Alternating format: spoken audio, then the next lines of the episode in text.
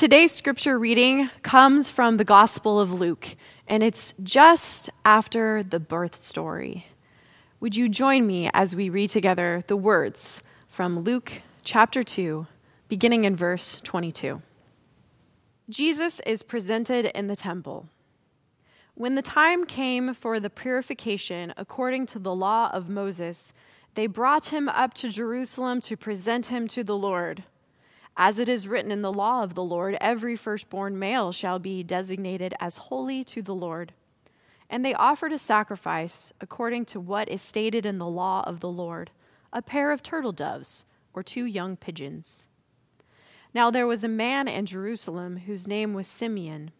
This man was righteous and devout, looking forward to the consolation of Israel, and the Holy Spirit rested on him. It has been revealed to him by the Holy Spirit that he would not see death before he had seen the Lord's Messiah.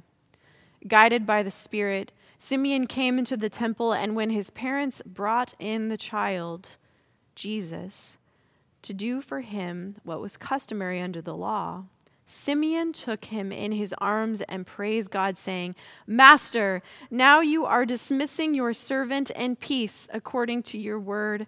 For my eyes have seen your salvation, which you have prepared in the presence of all peoples, a light for revelation to the Gentiles and for glory of your people, Israel. And the child's father and mother were amazed at this and began saying about him, then Simeon blessed them and said to his mother Mary, This child is destined for the falling and rising of many in Israel, to be a sign that it would be opposed, so that the inner thoughts of many might be revealed with a sword and pierce your own soul too. There was also a prophet Anna, a daughter of Phanuel, a tribe of Asher, and she was of great age, having lived with her husband seven years after her marriage. Then, as a widow to the age of 84, she never left the temple, but worshiped there with fasting and prayer night and day. At that moment, she came and began to praise God and to speak about this child to all who were looking for the redemption of Jerusalem. This is the word of the Lord. Thanks be to God. Would you pray with me? Oh God, as we approach Jesus, may we have just as much delight as Simeon and Anna. As we look deeper into this scripture passage, may we understand what might be revealed to us further. In your name we pray. Amen. As we unpacked the ornaments this year, it wasn't filled with any rush between hectic events that normally pack our holiday season. So we treasured this as the activity. We took out the nativity scene and we talked about all of the characters and how excited they were to meet baby Jesus and what importance he would have for the world. But for this moment, the family would be here and cherish this moment together. Before the story unwound, and they couldn't begin to imagine the specialness of what they had. As we continue decorating a few more of our decorations, they point to the specialness of baby Jesus. The angel ornaments that made up a mini heavenly host and candy canes are a J for Jesus, a shepherd's crook, and the white that takes away our sins, which is depicted with the red swirl, and the star on top of the tree, it leads everyone to the treasure that is Jesus. They all tell of the birth of a new child and the joy and wonder and love and commitment of not only the Holy Family, but God's family. Nowadays, the birth of a child is an occasion that involves announcements sent to family and friends, sharing stories and memories, a special outfit for baptism worn by many before them that is carefully liberated from layers of tissue paper where it has been preserved until this moment. And here at church, a rose is placed in worship. The birth of a child evokes family, religious, and social traditions. And in the Gospel of Luke, the parents of Jesus respond to this birth by attending to these traditions called for in the Old Testament in Leviticus.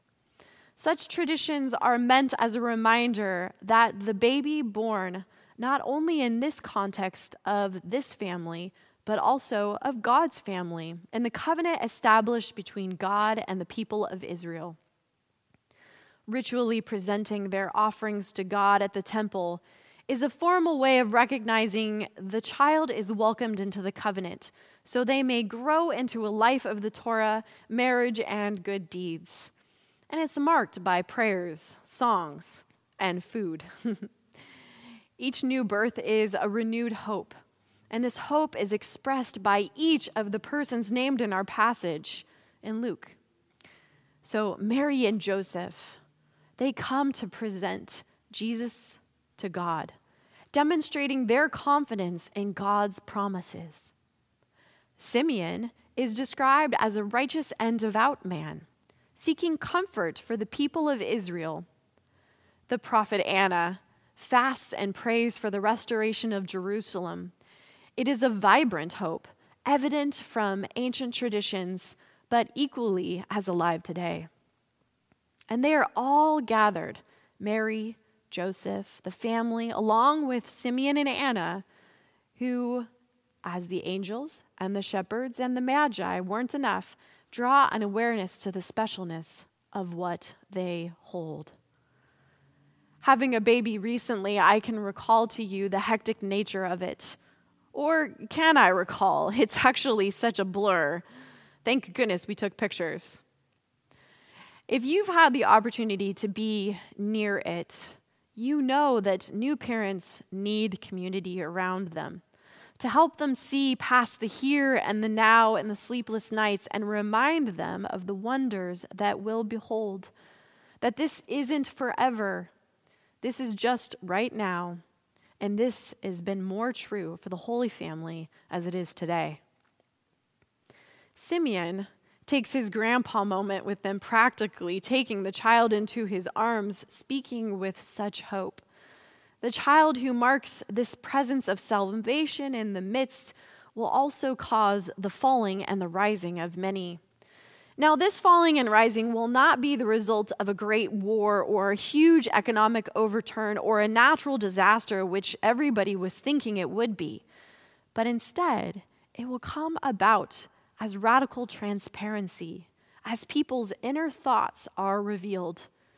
Jesus will ask all the right questions and his actions will be examples of how we are to live with one another. Anna's description picks up this anticipation as well.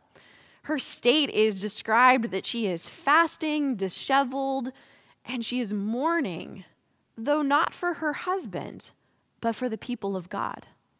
And seeing the child, her mourning turns into a praise. And at the center is this child almost always referred to as this child. Now, these are substantial words spoken about someone very small, but this is Luke's style.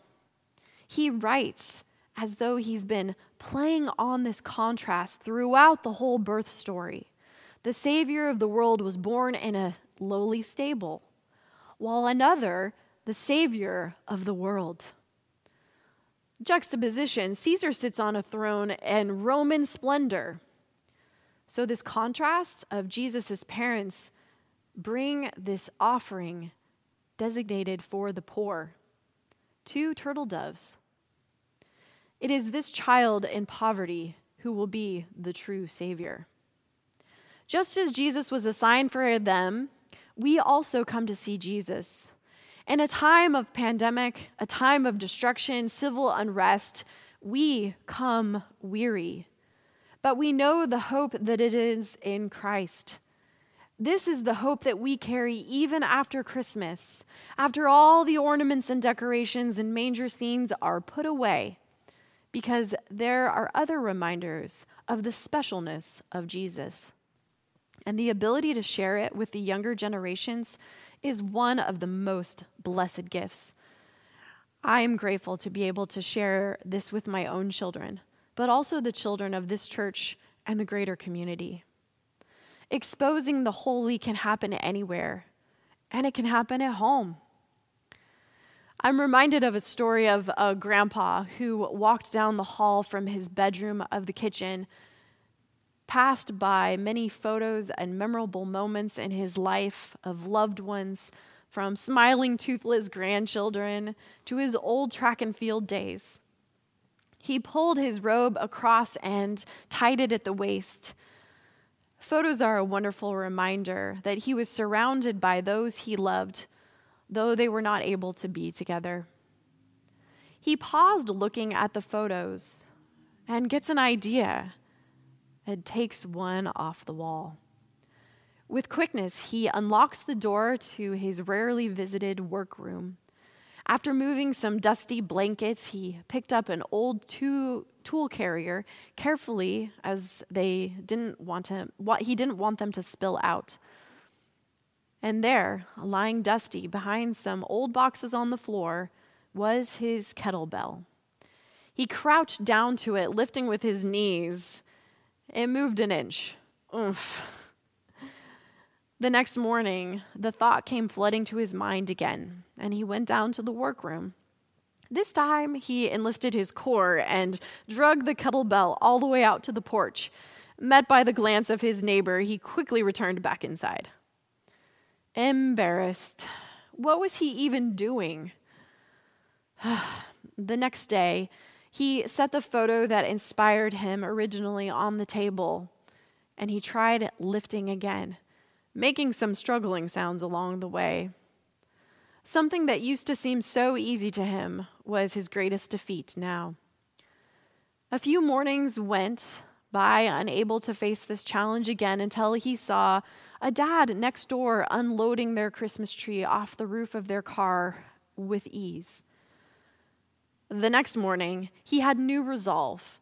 He put on his tracksuit, moved to the motivational picture and the kettlebell outside on the patio for the neighbors even to see, and began his little lifts and attempts.